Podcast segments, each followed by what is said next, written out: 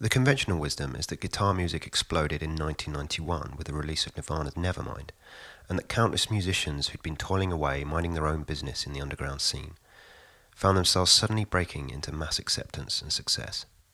But for many of those who'd been immersed in the grimy underground existence of guitar music in the late 80s, the advent of grunge and its moment in the mainstream was a reason to pause, to reconsider, and look onward into the possibilities that music might present, much in the way punk had been for many a decade before. Alex Newport is well renowned as a talented producer and mixer for, amongst others, Death Cab for Cutie, At the Drive-In, City and Colour, and the Mars Volta. He knows his way around a guitar, and I think one of the reasons he understands loud, dynamic records so well is that during the 90s he went from wielding sludgy riffs himself in the band Fudge Tunnel to seeking more complex, unconventional sounds in the music around him. One of the records he found particularly inspiring was Tricky's 1996 album Pre-Millennium Tension. What follows is the story of a musician discovering sound, discovering ideas, and realizing that the dark, mysterious corners of music making could not only help shape him as a person, but also hone his ear as a producer in order to make better, more sonically engaging records.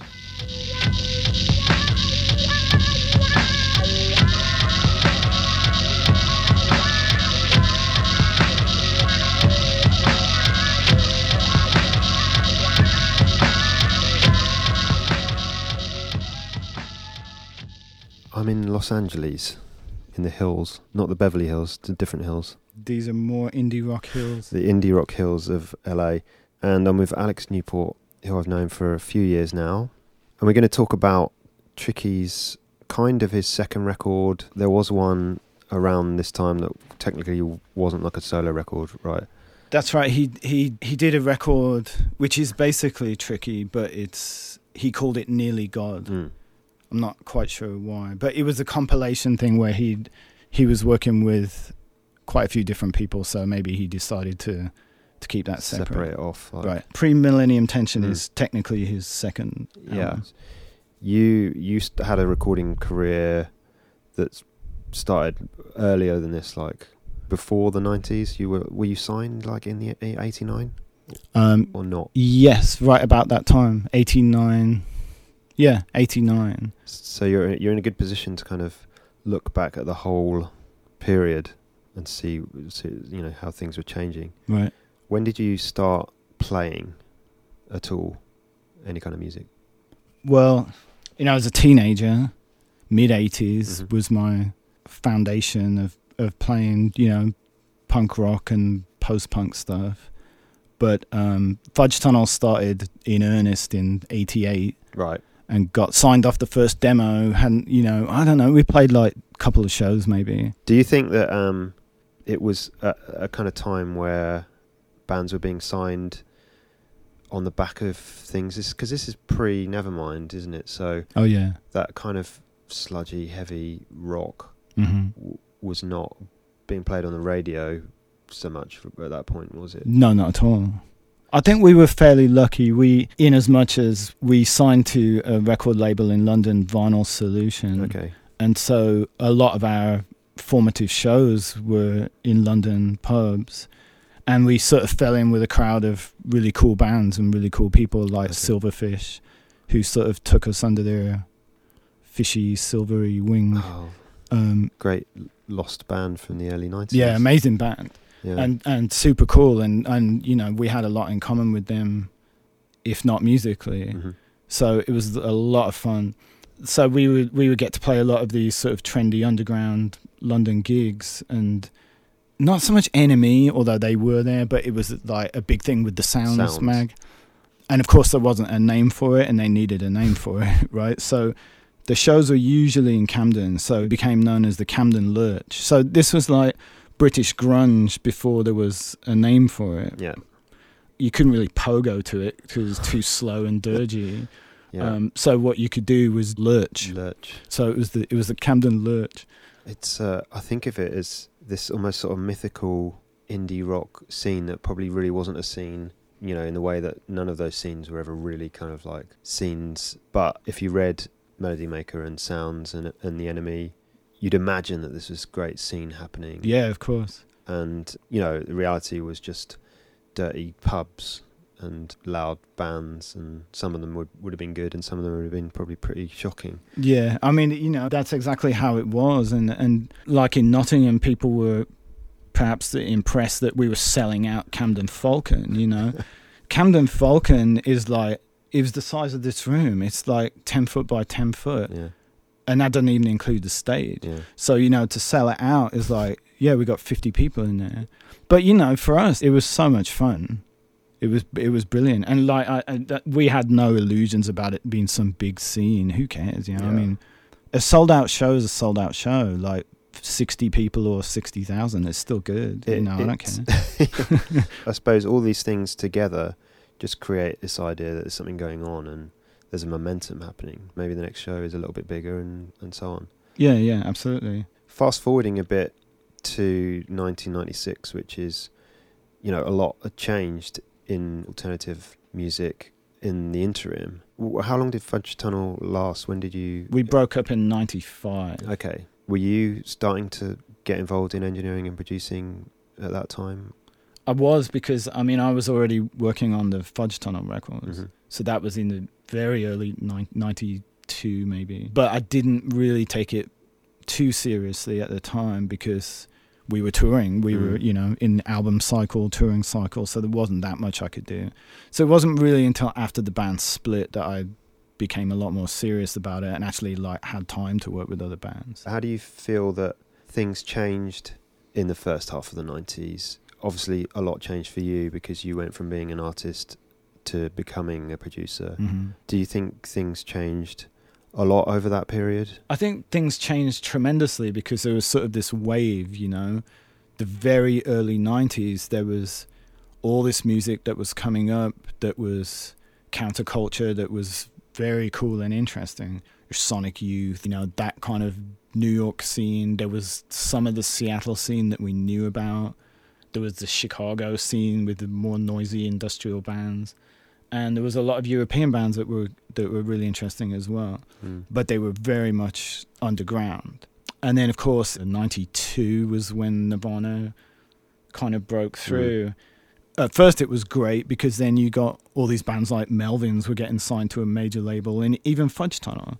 Yeah. You know, Opened a door. Yeah, it kind of opened the door to uh, potentially could have could have been a good thing. Yeah, it could have been a good thing, and then ultimately ended up in Bush and Stone Temple Pilots and and Live and Creed.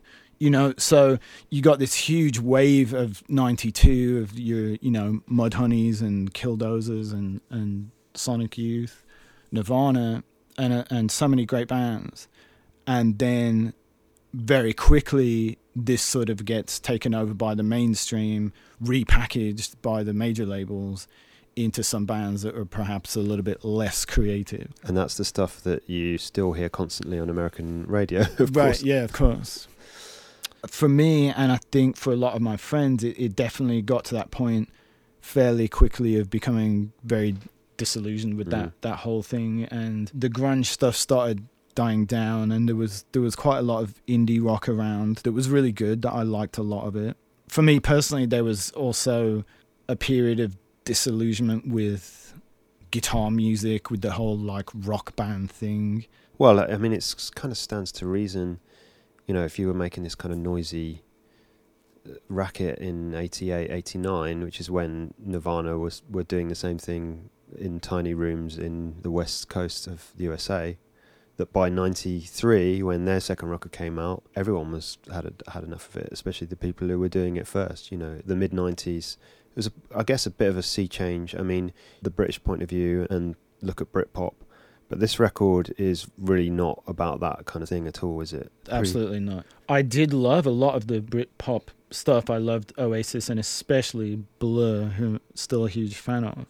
So all those records were big for me, and I, you know, I, at- at that time I just stopped really listening to anything that was sort of grungy or heavy because I, I just felt like, oh God, I've just had like seven years Mm. of Mm, playing and listening to all that sort of stuff, and I just need a change. Mm, even that stuff, even Blur, you know, I mean, I played the hell out of all those records and then still found myself sort of looking for something really different. I just really felt like I needed something dramatically different to shake me up musically. There was actually a couple of records. One of them was the DJ Shadow album, Mhm. Introducing, which was Mhm. a huge album because I'd never heard Yeah. anything like that before. Yeah.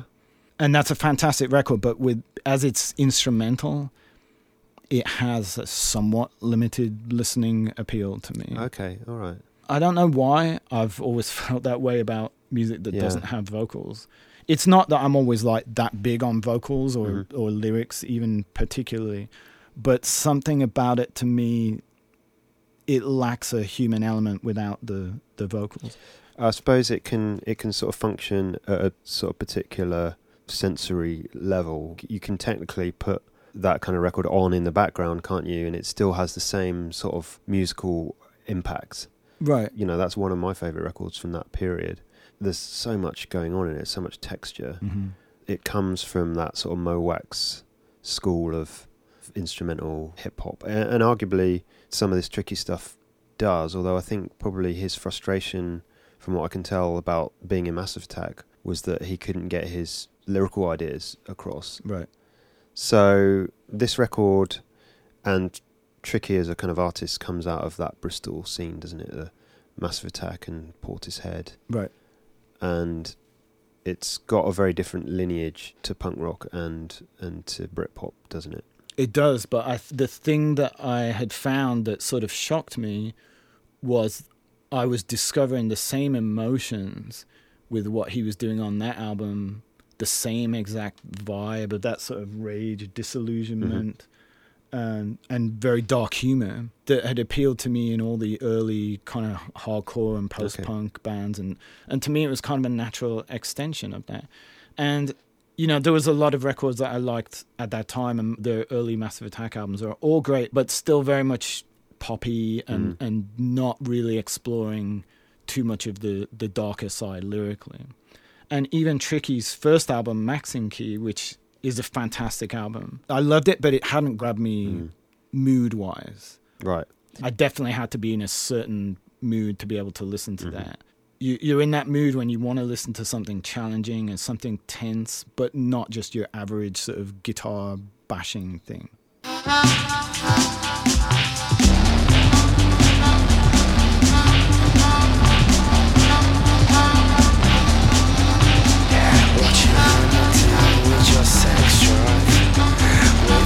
soul to catch up with me Cold coffee glacier I talk to him all on the line She looks at me, I wonder high Wanna be rich and fat How do I validate that? A man with my eyes makes me feel like a mouse Do I retaliate to that? Can I rest my head on your chest and dribble? You know the rules, I speak, in wriggle Pain is somewhere on the line Somewhere on the line, it takes courage, I strive to be single When you get older, your body won't be so good. We learn so quick, the best of a relationship. I'm a she kid in Moscow I said if you're in love, let go my hand now. The older I get, the more confused I am. The older I get, the older I am. Damn you, Jesus, they want more presents, it will be just Damn you, Jesus, they want more presents, it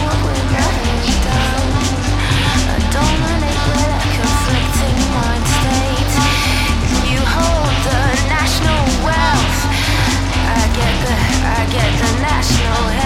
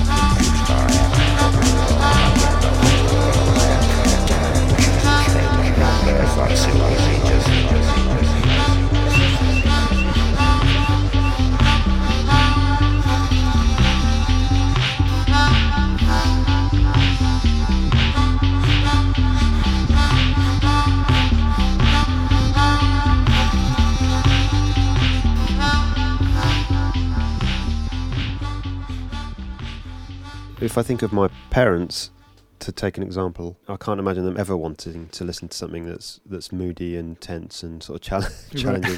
so we're not all searching for that in music, but you know, a lot of us are. And it's interesting what you would choose in that context. Right. Well, that's an interesting point. It's like I've had this conversation with my mom where she cannot understand my my desire to appreciate music that's angry or tense or you know and to me it's it's totally simple. It's cathartic. Mm. you know everyone has those feelings of a darker side of them. And to me when i listen to that kind of music it helps me get them out. Mm. so it's purely cathartic. And i usually come away feeling much better. I mean Mm. you know it's like going to a great punk or metal show and you Mm. know going nuts. And then you leave there feeling totally relaxed and, and you feel good There the is- opposite of what the mainstream media at, at times has sort of painted that kind of music to represent and we're going through that again you know the way that aggressive or challenging music is sort of depicted by mainstream media or right-wing media or whatever it's an utter red herring as, as to what that r- music is really about yeah, of what, course. what, it's the expression is about Misunderstanding. The same thing that the the jazz guys were suffering from in the in the fifties. You know that jazz music was evil. this dates back to the middle ages when wasn't it the fifth interval was described as the devil's interval and oh, the flatted fifth. Yeah. and anything that had that in it was the music of the devil. You know, Mhm. it's I guess it's always been there in, in culture. yeah. Ironically, one of the intervals that I've probably used more than any other interval in in my life. Yeah, It's the Black Sabbath interval. Yeah. You know. Um, yeah. I can remember when I first started playing the guitar in a very rudimentary way, and I discovered that shape on the guitar, which on a guitar is going down a string but only one fret or something, isn't Right, it? right. That had an odd shape to it, and I remember thinking that's a nice discord or whatever that Yeah. that creates, and we're all still working with that shape after all these years. yeah. that first tricky record, which was the sort of the big one that kind of was successful at the time, Yeah. It was hugely successful. arguably was was one of the records that kind of originated the idea of trip hop, another name for something that's a bit spurious. But it seemed like Tricky himself objected almost more than anyone else to that idea of a coffee table trip hop music right. and that this record is his attempt to sort of really contradict that idea and do something that's the opposite of easy music Yeah. Absolutely. that, that it's challenging and dark and different and so that clearly struck a chord then Yeah, absolutely. I mean, there was there was hints of what he was doing on the first album, definitely, Mm. But it's it's way poppier, and apparently he really took exception to the to the label. Uh, you know, Yeah. I mean, no artist wants to be wants to be labeled that easily, so it's totally understandable. But he, you know, I think he specifically wanted to create a reaction against that, and and did it very very well. do you remember when you first sort of came across this record specifically this one Yes. I, um, I think I just moved over to the States. I was living in LA. You know, it was it, it was definitely a strange time for me because I got divorced and I moved to another country at the same time. The band that I'd been in for seven years had just ended, and so it's definitely a, a period of what am I doing and where am I going? and- dislocation yeah, definitely. This tricky album had come around just at that right time where it really echoed a lot of what was going on for me, a lot of a lot of questions and a and a kind of darker mood, mm. you know. And again, in a cathartic way, it was really really good for me.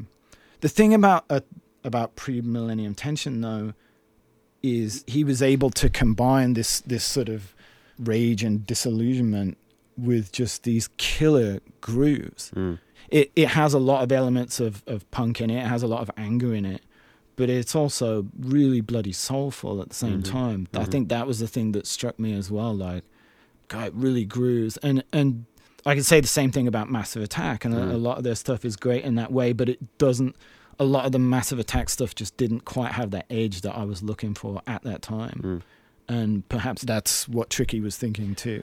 Was it I wouldn't say big here but was it like easy to hear tricky here where would you hear tricky here God, I don't know. I don't think it was big here at all. I mean, the first album got a fair amount of attention, Mm. but it was never like huge over here at all. Mm. It, it was very much an underground thing here. You f- were following British music, even though you were over here, or it was Oh, a yeah. recommendation, or Oh yeah, something? yeah. Well, you, you know, like I said, I, I really liked the first album that he did. I knew he was going to do something special, so I was sort of waiting for this one. Okay. Yeah, I mean, I was listening through to this record initially, sort of thinking about this as sort of being a British record. If you Mhm. think of how it's the scene that Tricky came out of, but it's not really because you know there's like so many sort of samples that come from like American hip hop, and Mhm. it's a little more universal than a lot of records that we think of from that time that are very British Yeah, perhaps. sounding. I know he was he had moved to New York at the time. Yeah, yeah. So there's definitely more of an international. And I think some of it was made in Jamaica oh, that's right. It was recorded in Jamaica. Yeah. It's a real melting pot of sort of cultural ideas Mhm. that you wouldn't put on straight away and go, yeah, this sounds British. I mean, even his vocal delivery is so kind of odd and whispery at times or Mhm. kind of scary even.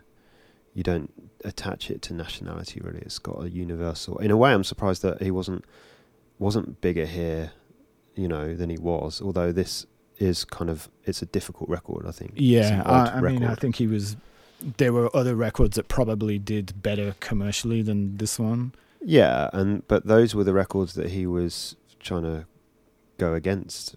You know, that's that sound that a lot of bands made quite commercial. Mhm. I would imagine that were were anathema to him. You know, he wanted to make something that had depth and kind of danger and Well, that's the thing. He he did make records after this one that were more commercially successful, Right. but they're not as good.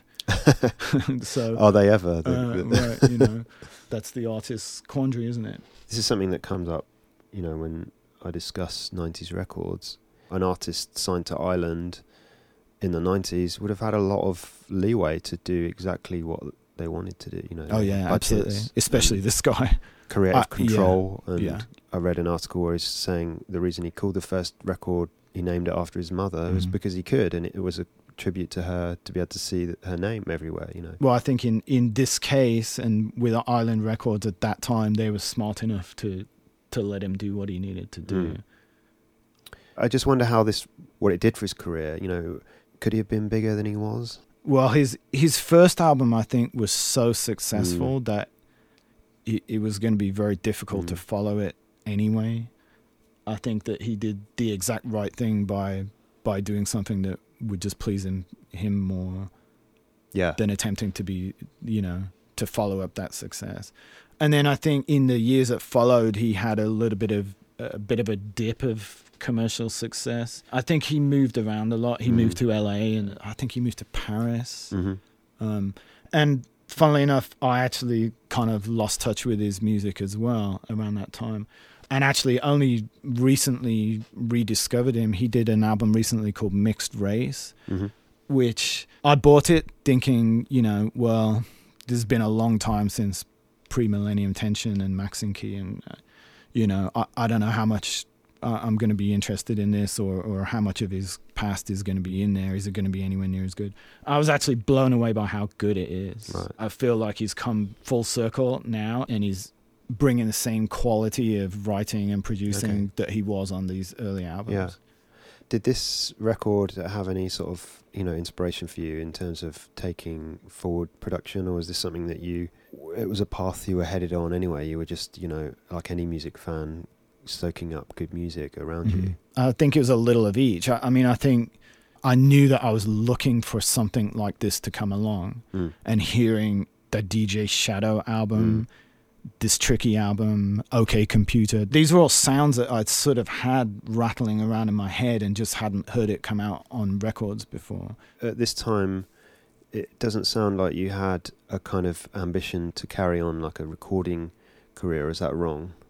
Did No, you you're just right. Find yourself kind of more taken up by the production. At that time, I was more interested in taking ideas and working with other people in the studio with them than I definitely needed a break from playing music. Okay. You know, so I was much more interested in production technique. you know everything I've read about how this record was put together and how tricky just worked, maybe from the beginning and still does. I don't know.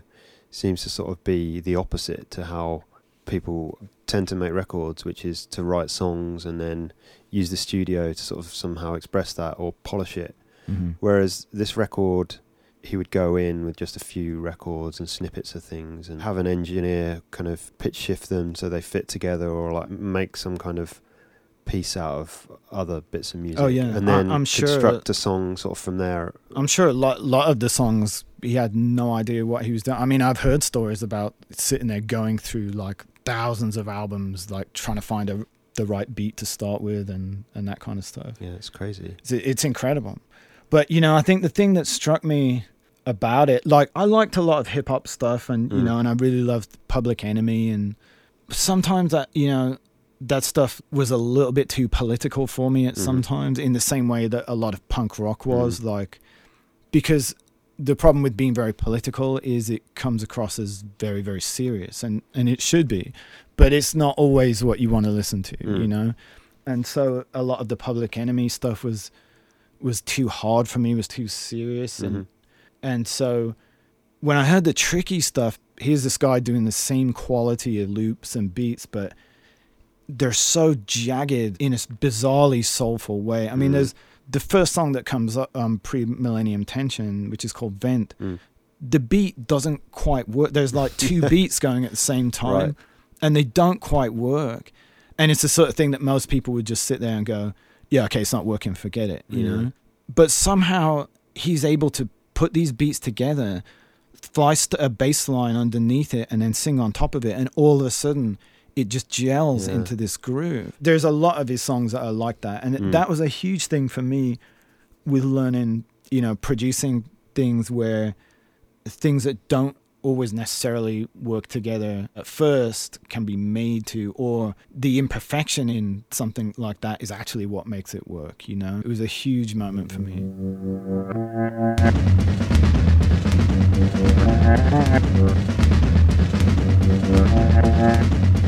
She's the one makes me feel these ways. He's the one needs some rays. Can't stand to feel, hate to feel, gone insane. Hijack a plane. Don't push me, cause I'm close to the edge. I'm trying hard to lose my head. Can't hardly breathe. I've been insane. Just my Ventolin. Can't hardly breathe. Can't hardly breathe. Can't hardly breathe. I'm the one who hides his medicine. Watch him stop breathing. Watch him bleed. Ride the roads. And take your songs. And we'll all live happy ever after.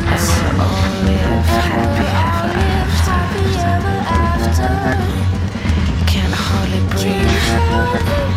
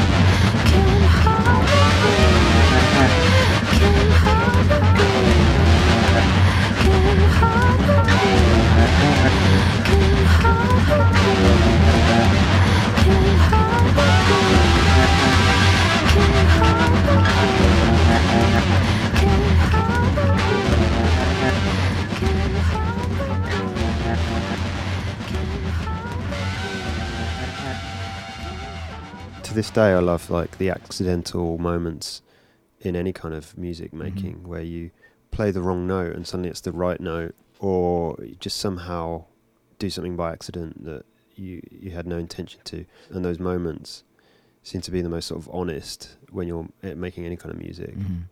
And this is an early example of kind of technology being the vehicle for the songwriting. You know, Right. sampling, isn't it? Whereas now you have Logic, you playing straight into a laptop, you might just loop up a couple of bars and then suddenly something comes out which you're using as a motif for a song. Right. This Well- began kind of in with hip hop, I, I guess, and this is very much a hip hop record in in that tradition, hmm assembling loops, beats, ideas. But that's that's one thing about the '90s in particular, where you had that technology of sampling, which was just advanced enough to be able to, you know, you could sample maybe three or four seconds yeah, at the most. Yeah. Just enough to be able to put together loops and beats, but not enough to be able to make it perfect. Like I don't know if you could make a record like Endtroducing or No. pre-millennium tension now, because you know, as soon as something goes in the computer and you know you go, oh, that loop doesn't quite line up, so I'm just gonna like automatically, you know, you in- change the length of it, change in. Ableton, it just automatically Yeah. does it for you. the technology is so good now that it's so much harder to make mistakes, and if you do make a mistake, it's way too easy to to repair it yeah, and therefore ruin what could have been something really great. And I think that's what I love about that particular period of the 90s in hip hop and whatever Tricky wants to call his music. We can't call it trip hop. Where there, there's that element where something's not quite right, but it works. Like Mm. it's not perfect. So those records Endtroducing and the Massive Attack records, and in particular for me, this Tricky album, it has way more soul than a lot of stuff that I hear these days because those imperfections are intact. The grooves are just a little bit off. mm. yeah. And it, it just feels really nice. For me, the equivalent record would have been Endtroducing. Mm-hmm. Although a friend of mine had, I think one or one or two of the twelve inches that DJ Shadow put out before Endtroducing proper, where I first heard that idea of, you know, clearly he's taken a bass line from one record and a beat from another, and then somehow like a flute sample, and then a vocal, and it creates a song. I was transfixed by that idea that it's found music, isn't it? It's Right. the creative act isn't coming just directly out of you with a melodic part or something. You're finding things and constructing them into something utterly new that's never happened before. It didn't, as I imagine with a lot of people, inspire me to go out and buy some decks and become a DJ or whatever. right. Yeah, it can influence you in ways that you perhaps didn't even realize it at the time. Mm. I know that's the case for me. I certainly wasn't about to go out and buy turntables and it. Well, I already had a sampler, but you know, like I wasn't attempting to make music like that. But it, the way that it influenced me, my thought patterns, and the, and the way that I approached producing Yeah. music was huge. what did you make of that band Disco Inferno? They came out around this time. In a way, they sort of remind me of uh, the music they were making was sort of coming from the same direction of of what you were doing in Fudge Tunnel, but they were using a sampler. Were, were you into that band? Oh, I've never heard them. I have to check it Ah. out. okay, yeah, it's an interesting sort of missing. They're link. British. Yeah, Hmm. British band. It's kind of almost in the vein of what the Beta Band sort of went on to do, which was again sort of combining samples and like live playing. But they were Mhm. doing it in the early '90s. Check those records. There's a couple. I forget what they're called. Disco Inferno. We take you to the Hotel Martinet in Brooklyn, where Bobby Millett and are offering the program of dance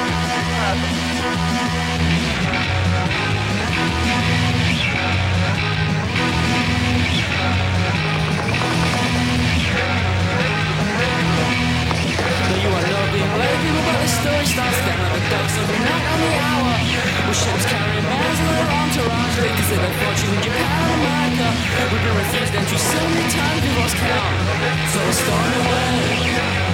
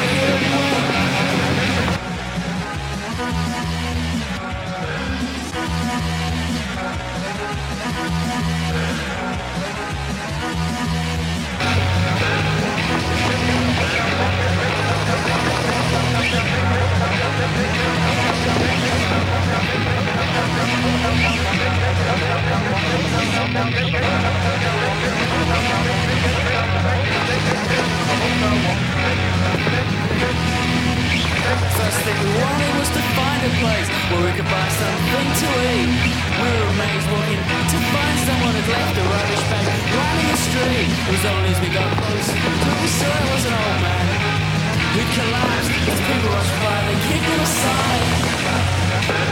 With their feet, we passed small bookstore where religious fanatics had pushed their way in to burn the heretics. These books had been published, yet they never read them, but it didn't matter, cause they knew what was in them.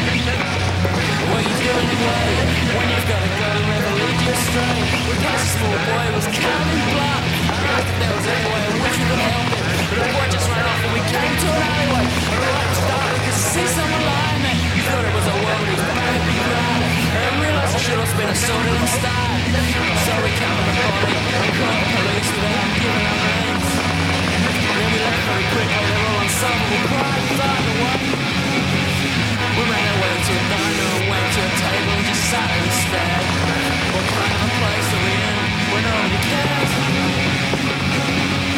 Then the waitress came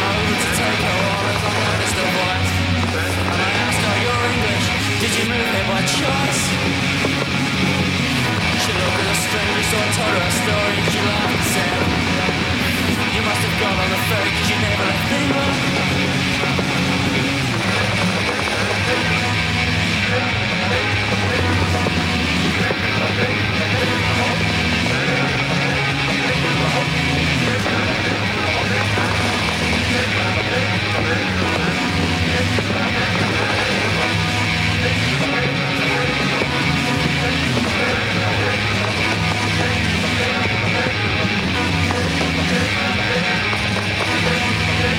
You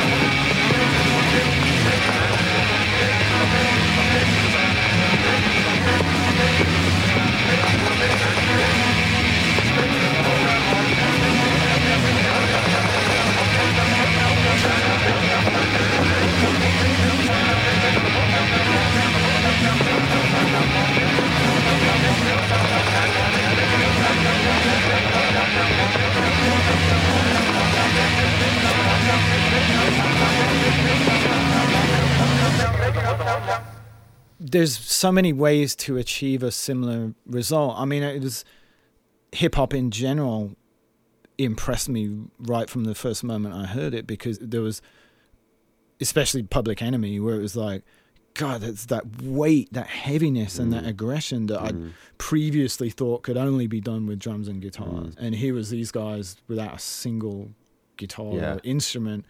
And at that time, I remember like a, a few of my friends that were musicians was sort of the whole sampling thing took on a very pejorative quality. You know, it's kind of that's what you do if you can't play an instrument. You mm. know, and I don't think I ever really agreed with that. There's a huge talent. I can speak from experience. How difficult it is to do something like what DJ Shadow mm. did oh, or Oh, yeah. what Tricky does. Yes, you're taking other people's beats or found mm. sounds or whatever, but being able to have the foresight and the skill to put these totally unrelated parts together and to make them work to hear is, how is they can huge. Yeah, to, marry yeah. up. That is absolutely huge, and it, it's not a musical Mm. skill in the same way as being able to play a violin, Yeah. but it is definitely a musical skill. For me, on Endtroducing, there's that song Changeling, which is it's the first time I heard a hip hop beat that wasn't kind of in 4 mm-hmm. It's in seven or something. That beat.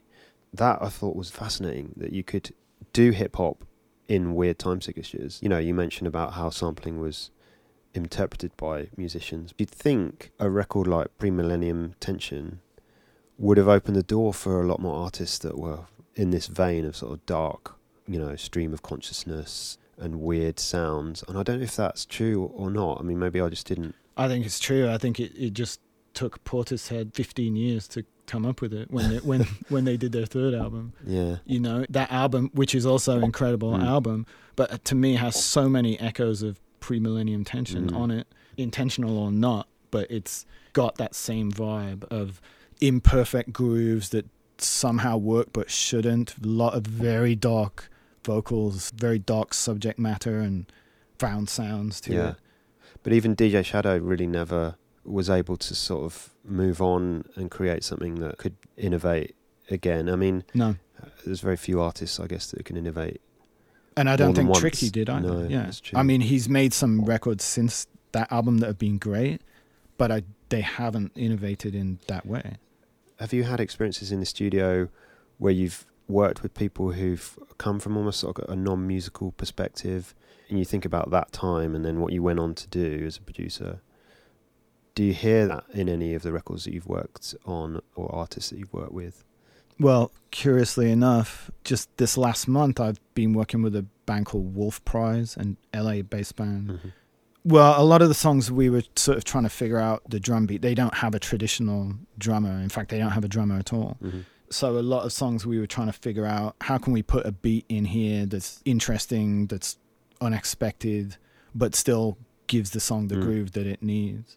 There was one particular song that we ended up using where we'd just taken a beat played on a floor tom. I put it through this harmonizer which shifts it down like five semitones or something. Mhm. Uh, the minute I heard it, I was kind of like, this sounds like something like pre-millennium tension. Okay. And at some point, I think I mentioned to the band, "You ever heard of Tricky at all?" And Mhm. the singer said, "Oh, I love Tricky." So there you go. Yeah. I'm sure there's been plenty of examples in the past, but that's the most recent one Mhm. that I can think of. It wasn't until it was done that I actually realized Right. where the influence was coming from. Yeah. It wasn't something that I was setting out to do. I think I was just kind of searching for Mm. something. Maybe that's the way Tricky works. He just sits there and searches for something until it finally pops in. There's been times when I've been working with musicians who definitely had their own thing going on that maybe weren't incredible musicians in the strict conventional sense of the word, but that had ideas where there was something magic there. Mm. And those are always moments when I always try to sit and think, okay, how can we maximize that? How can we bring that out? And and how can I let their you know, the the fact that they're playing a little bit off, how can I magnify that Mm. and make that into something really cool, you know? I suppose it's nice to be able to get outside of the music and not not always be thinking in a super kind of regimented kind of musical way Yeah. about notes and things. Mhm. To be able to stand outside of the music and go, you know, there's something that's a bit indefinable about what's going on here, and not constantly sort of training yourself to like tune it or pitch it or um or make it sort of conform to something that's understood in a certain kind of music. Right. I mean, kind that's of the that's the the line I walk every day as- as a producer. You know, is when is something off and just really needs to be redone or fixed, or when is something off and it sounds great because it gives that human Yeah. element, it gives that vibe that you're looking for. You know, my thing is always trying to capture the vibe. That's what people relate to on records. You know, so I try not to get too hung up on the the perfection thing. It's interesting for me because before I worked with you, I didn't listen in the same way to, you know, intonation on notes and things. And, you know, I know different producers have different attitudes to that. I'm guessing your attitude to it is, well, you know, if we can at least start from a place of tunefulness with the notes, then you can work out from there. But if you're just out of tune and you don't really realize it, then you're, you're kind of on a back step, right? Right. It's different every time because there's sometimes you hear stuff that's a little bit out or something's a little bit sharp and you go, oh, it's fine. It Mm. doesn't really change the vibe. Mm. Then there's certain things, especially when you have like a distorted guitar and distorted bass and they're hitting the same note at the same time. But if one of them is out, to me, I like all of a sudden I hear all, all the power is gone. You, Mm. you get this kind of wobbly tone that doesn't doesn't sound quite right. Mm. So there there are certain spots, right, where I think it's like you want to have that that pure tone to to represent the power of the these notes being hit. There's just so many approaches to it, aren't there? The more that's going on, in a way, you can kind of put your foot off the accelerator and let the band kind of do the generate the noise. But I would Mhm. imagine like the real hard music to record is less. Doing like a Joanna Newsom record where it's just her vocal and a Oh and a no, that's no, that's by far the easiest. Oh, really? from the less there is going on, the easier it is to record because you, you have all that space and Mm. you can you can fill that But- space with with reverbs or room Sure, sounds and okay. it when it works great. For me the hardest the hardest stuff to record is the stuff where it's very intense, a lot of notes, very dense because like in some cases yes, you just want it to be a big wall. But, you know, when you're making a record and you want it to stand up to repeated listens, you don't want to have 50 minutes of like the same wall of noise. You've Yeah. got to have some some definition or variation in there. So those are the ones where okay, we need to really get in here and try to define certain Yeah. things to make it worth listening to. I mean, I think of Kurt Ballou as being someone who's really good at that. He you know, is, whether or not you're into that kind of extreme metal, a lot of the stuff he works on is, he has an ear for what works in that context and how to separate stuff He's off when it's fantastic at, getting stuff very dense and very huge, but at the same time, everything's defined and clear. yeah, It's yeah. that is very very difficult to do. yeah. There is a kind of soulful side to this record, which I haven't really touched on. The obvious example of that is "Make Me Want to Die." hmm Martina, who's like half the sound of Tricky on these first couple of records, Yeah, she? Is singing those like top lines and doing really nice sweet things with with melodies. On this record she's kind of rapping a lot more in a way isn't she? And taking some of the vocal duties in that way but you hear a lot more of tricky's own voice on this record. Yeah, it's, and eventually he stopped working with her didn't he? And, and, and she stopped being on the records. Yeah. Mhm. make me want to die is a very it's a song that really stands out on this record. It sounds very different i think. It is very different, much less aggressive and a bit more melancholy, mm. but it still has a groove. the guitar tones that are on this record are, are not the traditional guitar tones that you and I sort of probably listen to and spark off necessarily the way they're played. But Mhm. Again, they've got this almost kind of found quality to the sounds. Yeah, There's this one, and I forget which the other one is, where it's got a very prominent sort of guitar part. Is it s- Oh, Bad uh, Things? bad maybe? things. There's a kind of a, a, a way he approaches all instruments. It's not prejudiced towards any kind of way of working. It's Mhm. hip hop in that sense. It, all sounds are equal. You know, it doesn't matter whether somebody's playing them or you found them on a record. Well, look at the guy he got. He got playing guitar on this album. It's the guy from Mama's Boys. You remember them?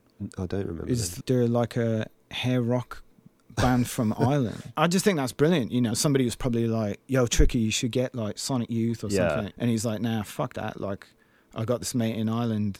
He used to be in some band. It'd be alright." You know, just that style of thinking is just completely different and not giving a crap about what anybody else is doing. It's- like he's just doing his own thing. So yeah, it's open minded to uh, all possibilities. She makes me wanna die and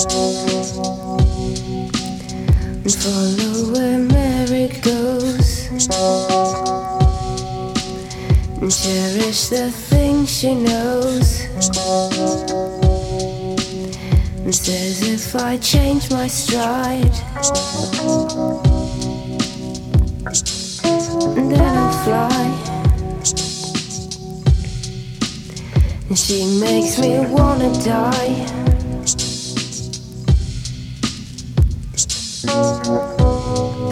And change my stride. And then I'll fly.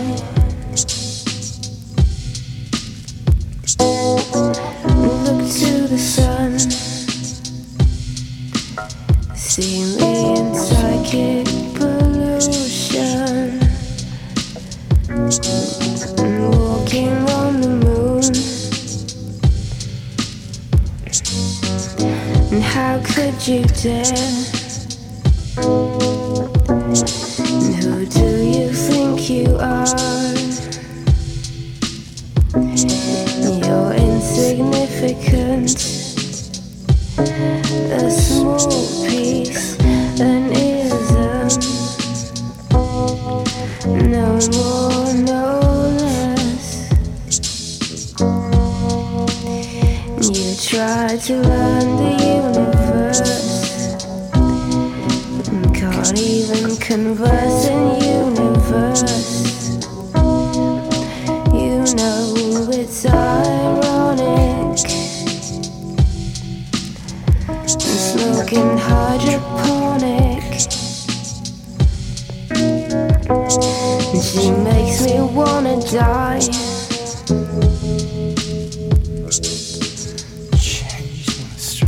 And change my stride. And then I'll fly.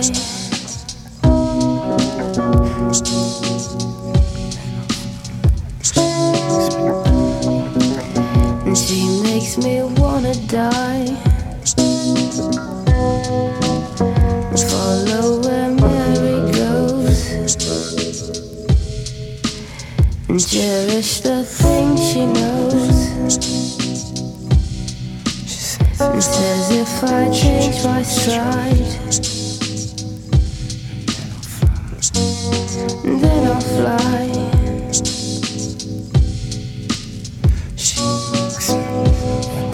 and change my stride.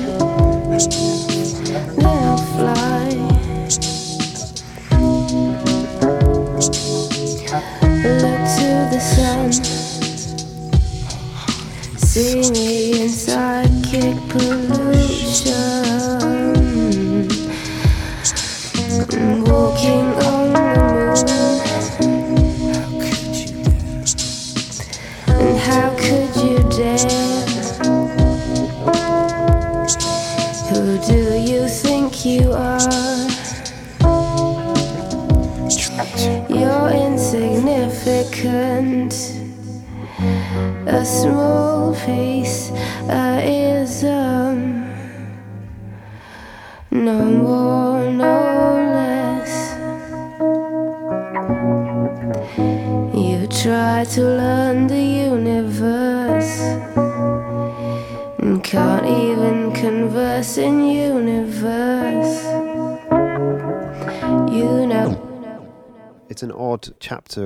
Sort of alternative music history, which I feel like didn't necessarily like go somewhere. No. Or maybe it's manifested into a different kind of music that's influenced. I think he was just doing something that is so difficult to do well. Anybody else that tried it either failed miserably or, you know, like, I mean, he's got like some fairly typical hip hop samples, like Christiansands is Sure. Dougie Fresh. It's a great groove and it's a great sample. But then the next song samples the specials. Mm. how many people in hip hop or whatever you want to call it are sampling the specials? What he was trying to do is just such a, a difficult and awkward thing for most people to do that I think anyone who was smart was probably just like, yeah, I'm not even going to attempt that. it's just way too difficult. You touched a bit on technology and how that's changed. It seems to me that it is a lot harder to be sort of this spontaneous Right, anymore with the way you assemble music. Even when people are spontaneous, they then second guess themselves. I mean, that's. I feel like that's a big part of my job these days is to spot when something spontaneous happens and try and reassure people that like it's okay to work with Hold that. on to yeah, it. it's okay. You know, because Yeah. everyone just assumes like if you haven't played it like five thousand times over and and analyzed it and checked it in Pro Tools, then it can't possibly be good. Yeah. You know, and it's definitely not the case. I'm sure there are people who have almost that analog mindset to keep those things going and work with that sort of technology. But it's just so difficult to have a kind of retrospective, sort of purist approach when it's so easy to have things that emulate Right, I'm sure that you've got in your racks. when Tricky made this album, this album was made almost entirely with this little Yamaha synth. It's kind of a joke to even call it a synth. I don't know if you ever saw these. It, they had them in the 90s, but it was like an all-in-one sort of sequencer. Okay, It's about as big as your iPhone right. and it's just got like it doesn't have a proper keyboard. It's just like these little keys that you can sort of press with your thumb Mm. and it, it basically was like a one-stop like demo writing tool right so you could sit on an airplane Yeah. And be like oh i've got an idea for a so i'll just do a quick sort of basic piano riff hmm and then you can hit a key and it'll give you a drum beat hmm then you can pop in a bass line you know and a lot of the sounds in there weren't that great. It was like a songwriting tool Sure, sure. to do your demos. This But- is what he's playing the album on. Like Yeah. all those bass lines, a lot of the keyboard lines and stuff that you're hearing is him playing this little sequencer Yeah. pocket keyboard thing. Well, that's like um, reading about Marquis Smith making records in the 80s and the early 90s and like putting it onto a Walkman so he could actually take it away and listen to it and then coming back into the studio and saying, I want to use this version. I want to master it off Yeah. the tape. And then going, what? There's at least one full song, I think it's Paintwork on um, This Nation's Saving Grace, where you can hear like, apparently he had the tape, he took it into his hotel, he sat on it, and you can hear the TV coming through because he's actually recording over the master tape of the record, and then it just cuts back to the song, and it Right. sounds amazing it, because it's like an accidental thing, and he's got the foresight to say, "I want to keep that." It's That's like what that- the record should sound. It's like that uh, that Chrome album, Half Machine That Moves. It's obviously all done on cassette, Okay. and there's like halfway through a song, it cuts in with somebody just like checking the the mic over it, and it. It's incredible. It's such an amazing album, but you feel like you're listening to like a collage of these guys' Yeah. lives Yeah. for whatever six months or whatever it was. It's incredible. But I think the irony about all of this is that all of those gadgets that were used in the 90s were on the the road, the technological road that we're on, that we've kind of arrived at, Mm-hmm. of having something that does all of those things. Obviously, there wasn't one box that could do all these things. We have it now. It's an iPhone. Technically, you can record and edit and do everything on a phone now. People were trying to innovate in the 90s, you know, how you performed and, and recorded music. Mm-hmm. That was just where we were at that point in well, that's um. I mean that's been happening from the mid '60s all the way up through the '90s. You know, it's that pushing of the of the of the limits of technology that that creates these really really interesting things, all the way up to DJ Shadow and and Tricky, of course. But I do feel that there came a point fairly quickly after that. Let's say middle of the early 2000s where just the the limitations just stopped. There there are no limitations Yeah. anymore, and you can literally do anything you want. If not in a phone, at least in a laptop. And do we see a trend of a lack of a creativity? I mean, I personally do. I guess this is a good way to sort of sign off on the conversation. Um, where are we going in that sense? Doing the 90s is such a fascinating way of framing this conversation because you see, you know, where the technology was, where it was at that moment, and how Mhm. people were using it, and what it went on to mean for music and production and bands and so on. What is the future? Where are we going with this stuff? Any thoughts on that? I think that at the end of the day, what people want to connect with is that vibe, that soulful emotion, and of things not being quite so perfect. And I think in the 2000s, we definitely had this period in in music and in creative arts in general where everything is conformed and everything is perfect and, and computerized. And every couple of years or so, you get a band that comes along, you know, just like the White Stripes did, when suddenly everyone was like, we're sick of this overdone whitewash stuff. Like, we just want a real band, you Yeah. know? And so I think people need to be aware of the technology and what it's capable of, and all that's great. But if you don't have the raw ideas and the emotions to Mm. work with, it doesn't really mean anything. Mm. So I kind of feel like that's what people need to be focusing on.